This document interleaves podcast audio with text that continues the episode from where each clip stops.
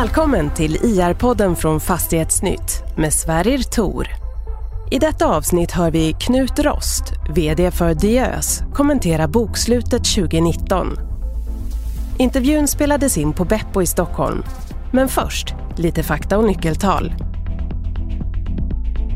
Diös Fastigheter AB är ett fastighetsbolag som främst förvaltar kommersiella fastigheter och bostäder på tio tillväxtorter i norra Sverige.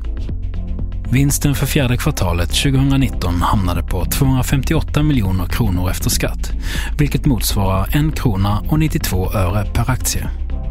Driftnettot blev 292 miljoner kronor och förvaltningsresultatet 231 miljoner kronor. Överskottsgraden hamnade på 65 procent och nettouthyrningen var positiv om 11 miljoner kronor. För verksamhetsåret 2019 föreslår styrelsen en utdelning på 3,3 kronor per aktie. Bolaget äger fastigheter till marknadsvärde 22,9 miljarder kronor och har ett eget kapital på 8,5 miljarder. Soliditeten är 36,6 procent, räntetäckningsgraden 6,6 gånger räntekostnaderna och belåningsgraden är 53,1 procent. Långsiktigt substansvärde per aktie är 73,4 kronor. Diös är börsnoterat med en 64% i free float och bolagets VD är Knut Rost. Hej och välkommen till IE-podden. Och hej Knut, välkommen. Tack så mycket. Än en gång, det är trettonde gången Oj. som du är med. Vi har nästan kört fler säsonger än Cityakuten. Ja, just det. Sitta, det var George Clooney va? Ja, och det är våran George Clooney. Ja, tjena. Eh, du är glad. Eh, jag känner att du är glad med rapporten. Ja, det måste man vara.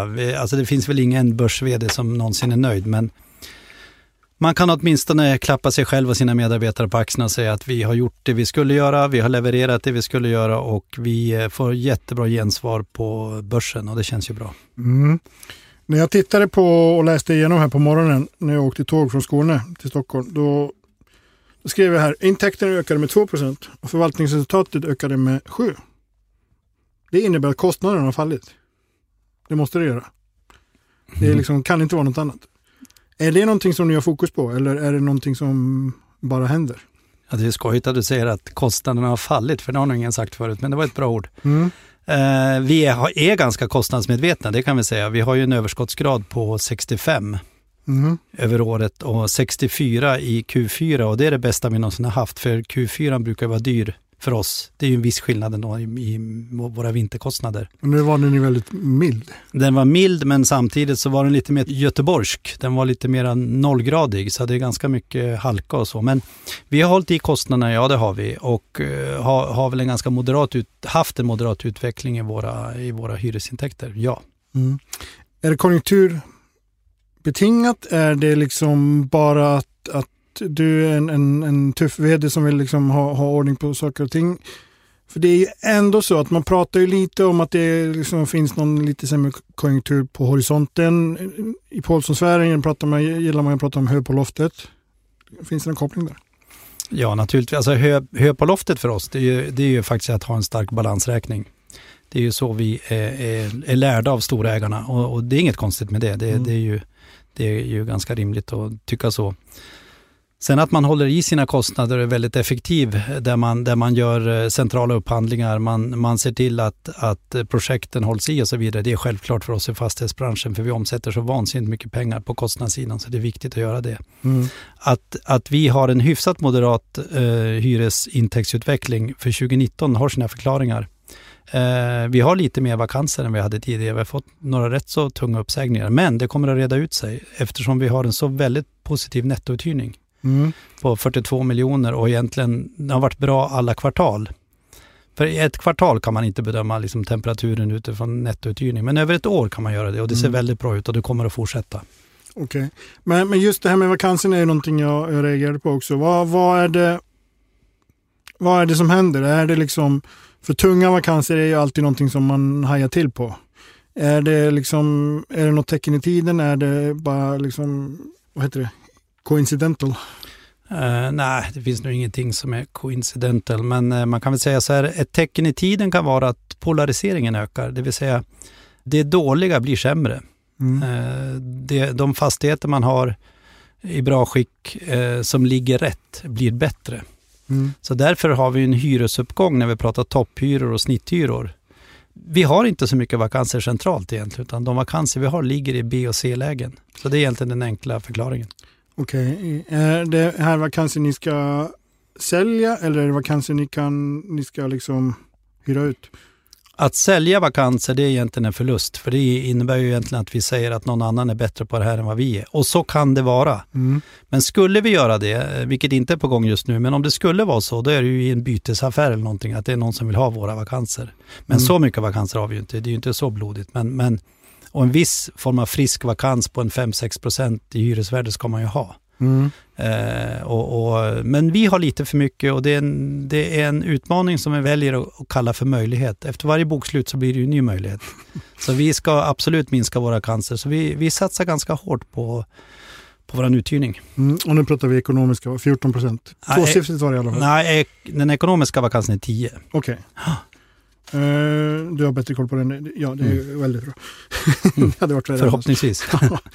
Men du, uh, när du började på, på Diös för, det är sex år sedan nu, snart. Ja, igår. Igår. Då var det ganska spretigt, det måste jag väl säga, med, mm. med full respekt för, för din företrädare Christer. Mm. Du har ju jobbat ganska hårt genom, dels att, att ni har fokuserat på era tio städer. Senaste två åren har jag känt att ditt mantra har ändrats lite till att nu, nu pratar vi centrum. De är B och C-lägena du pratar om, det är egentligen inte det Dio ska ha, har jag tolkat av dig hur mycket kan man renodla liksom affären? Hur, hur, långt, hur långt in i ett hus kan du komma? så att säga? Det är en väldigt bra fråga. Eh, hur långt in i stan kan du komma? Mm. Eh, alltså det, och det är en väldigt bra fråga som jag nästan inte har fått förut, men som jag tänker mycket på. Jag tror inte att vi kommer att förvärva jättemycket centralt längre, utan jag tror att vi kommer att förvärva i de områden som utgår från centrum eller sitter ihop med centrum och växer utåt. Eh, vi har gjort så i Östersund till exempel, vi gör så i Gävle och vi gör så på ganska många ställen. Mm. Dessutom så har vi ju eh, ett fokus på samhällsfastigheter idag och samhällsfastigheter ligger ju inte alltid centralt. Utan de kan ju ligga, ja, de kan ligga centralt för just den fastighetens skull och ligga rätt till. Men eh, det kan också bli så att vi faktiskt börjar titta på grannkommuner till de städer vi är nu för att titta på arbetsmarknadsregioner. Men då gäller det stora tunga hyresgäster, långa avtal och den typen av hyresgäst som är skattefinansierad, typ en kommun. och då är det en samhällsfastighet vi pratar om, inte så att ni kommer köpa kontor i Timrå till exempel? Nej, det är samhällsfastigheter. Det är ju ett segment som är väldigt intressant. Det är mycket som händer. Kommunerna behöver eh, pengar. Det är otroligt mycket som händer på den marknaden. Eh, vår vän Ilja har gjort stora grejer här och, och, det är många som kommer in. Känner du liksom att finns det någon risk att den blir för het för Dios? Um, ja, vi har ju knappt börjat. Alltså, man tittar på hela vårt bestånd idag så kommer ju ungefär 26 procent av hyresintäkterna från, från, eh, från samhällshyresgäster som på något sätt är skattefinansierat. Det kan ju öka lite, det, det gör ingenting. Men man ska ha klart för sig att börjar man fokusera på den här typen av fastigheter så måste man ju också, alltså du säger att jag är en tuff chef, nej det tror jag inte, men jag har nog anställt tuffa människor så att jag är världens snällaste. Men däremot så vi är övertygade om, ska vi, ska vi på allvar fokusera på samhällsfastigheter så måste vi bli riktigt bra på det. Så det är inte bara att kliva in där och tro att vi kan förvalta äldreboende eller, eller skolor bättre än någon annan. Men vi vill ju gärna vara bäst på vår marknad och, och den höga ambitionen delar hela bolaget. Så det här har jag pratat om eh, med, mina medarbetare och alla är på. Så det ska man nog gå för. Mm. Mm. Intressant. Det där är intressant. Det är alltid kul när man börjar titta in på nya marknader norra Sverige är ju en marknad som har haft väldigt starkt momentum ändå rätt länge.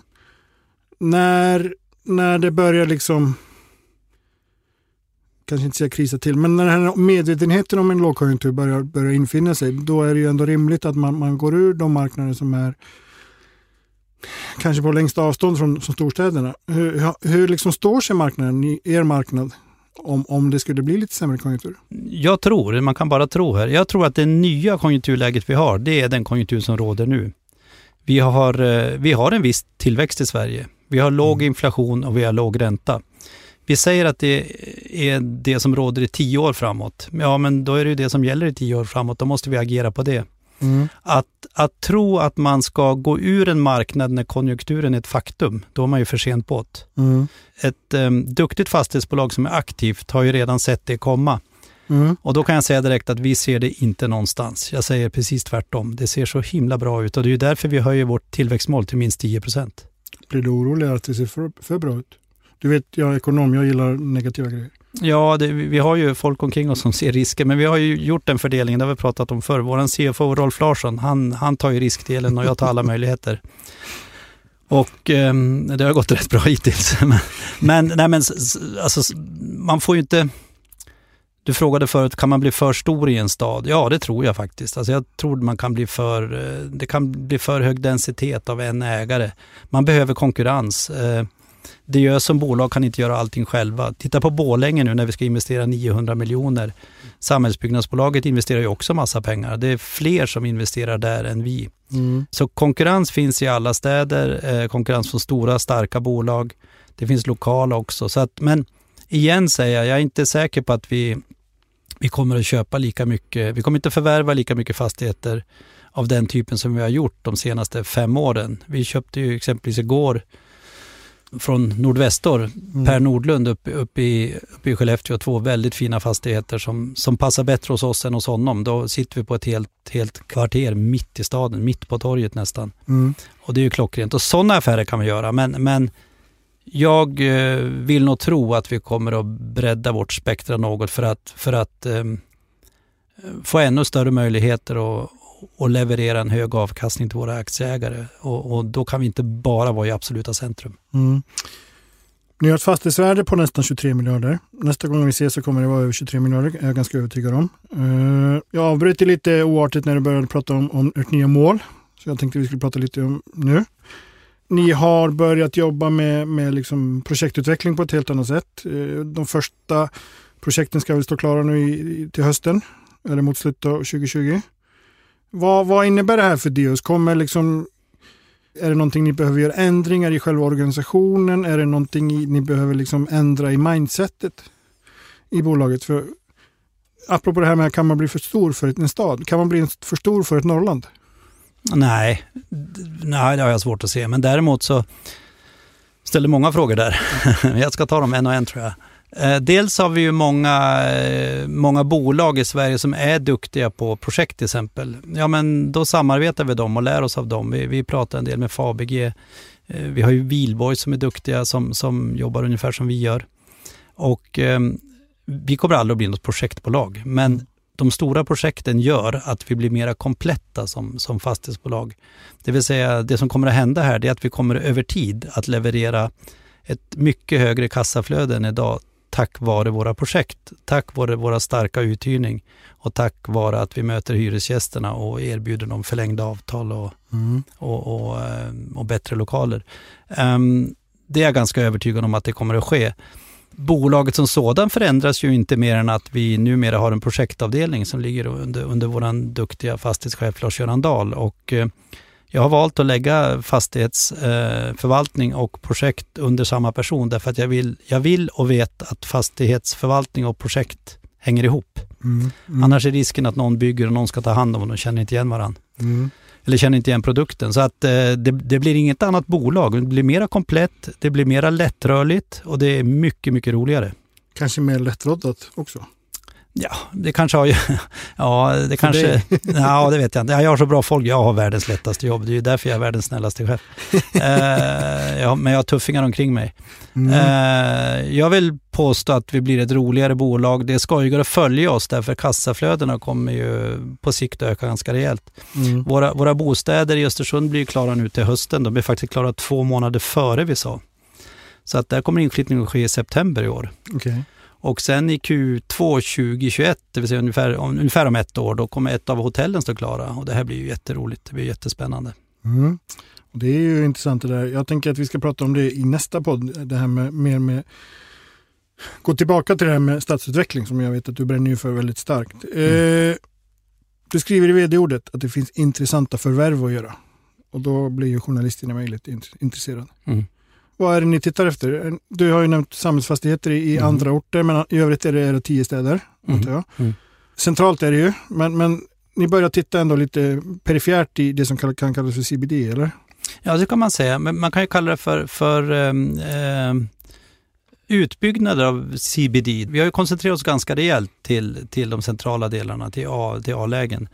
När vi sen märker att det finns behov av ännu mer kontorsytor, ännu mer hälsocentraler, än, ännu mer bostäder så kan vi ut, utifrån våra A-lägen liksom vandra ut mot B-lägen och så bygga om dem till A-lägen. Det är, mm. det är en gammal klassisk liksom, fastighetsmanöver. Eh, och det har vi lyckats väldigt bra med i Östersund, där vi håller på att bygga bostäder ganska centralt, men absolut inte mitt i centrum, men nästan. Och det kommer bli ett nytt A-läge, för vi planerar samtidigt för både livsmedel och kontor i samma område. Då måste jag bara ställa frågan som göteborgare. Mm. Hur många kvadratmeter BTA ska ni bygga? Ja, BTA ja. Göteborgshumor. eh, om, om man ska avsluta, eh, kontrakten tänkte jag på lite. Ni har en ganska jämn spridning på profilen, 3,6 mm. år i, i snitt. Mm. Men ändå är det så att över 50 procent, eller nästan 50 procent, 47 tror jag det var, som, som faller inom tre år. Är det någonting liksom, det som det ska vara? Ja, vi, vi har ju en duration i våra avtal på 3,6 år. Det finns liksom inget i, i mm, sentimentet fastigheter som säger att avtalen blir kortare och kortare. De blir ju något kortare på retail till exempel, men de kan ju å andra sidan bli betydligt längre på kontor därför, mm. att, vi, därför att vi bygger en del nytt. Så att det kommer nog fortsätta vara där. Så vi omförhandlar ungefär 15-20 procent av våra avtal varje år. Okay. Så det är okay. normalt för oss. Mm. Jag tänker nästa gång så ska vi prata lite mer om vakanserna. Och, och, vi ska prata om, om, om stadsutveckling. Men det är en fråga som jag har kvar. Ni delar ut vid två tillfällen. Mm. Det har blivit en ny trend i den här branschen. Mm. För två år sedan, tre år sedan, då delade alla ut vid ett tillfälle. Mm. Är det här följa John eller vad, vad är det, vilken, varför gör ni det? Ja, jag kan nog tro att det är lite följa John. Det finns ju några som delar ut fyra gånger per år till och med. Mm. Eh, I USA är det väldigt vanligt att man delar ut fyra gånger per år, till och med varje månad. Eh, så att eh, det, ja, jag tror det är en trend. Och för bolaget i sig är det ju bättre för kassaflödet att dela ut två gånger per år. Um, det finns ingen av våra 15 000 aktieägare som har varken sagt bu eller bä om det här utan när styrelsen fattade det här beslutet så, så var det ganska unisont och man tyckte att ja, men det är väl bra med två gånger för då får man det två gånger per år. Det, det finns inget mer än så. Mm. Det är viktigt att man höjer utdelningen. Exakt. Precis. Tack ska du ha Knut. Tack själv.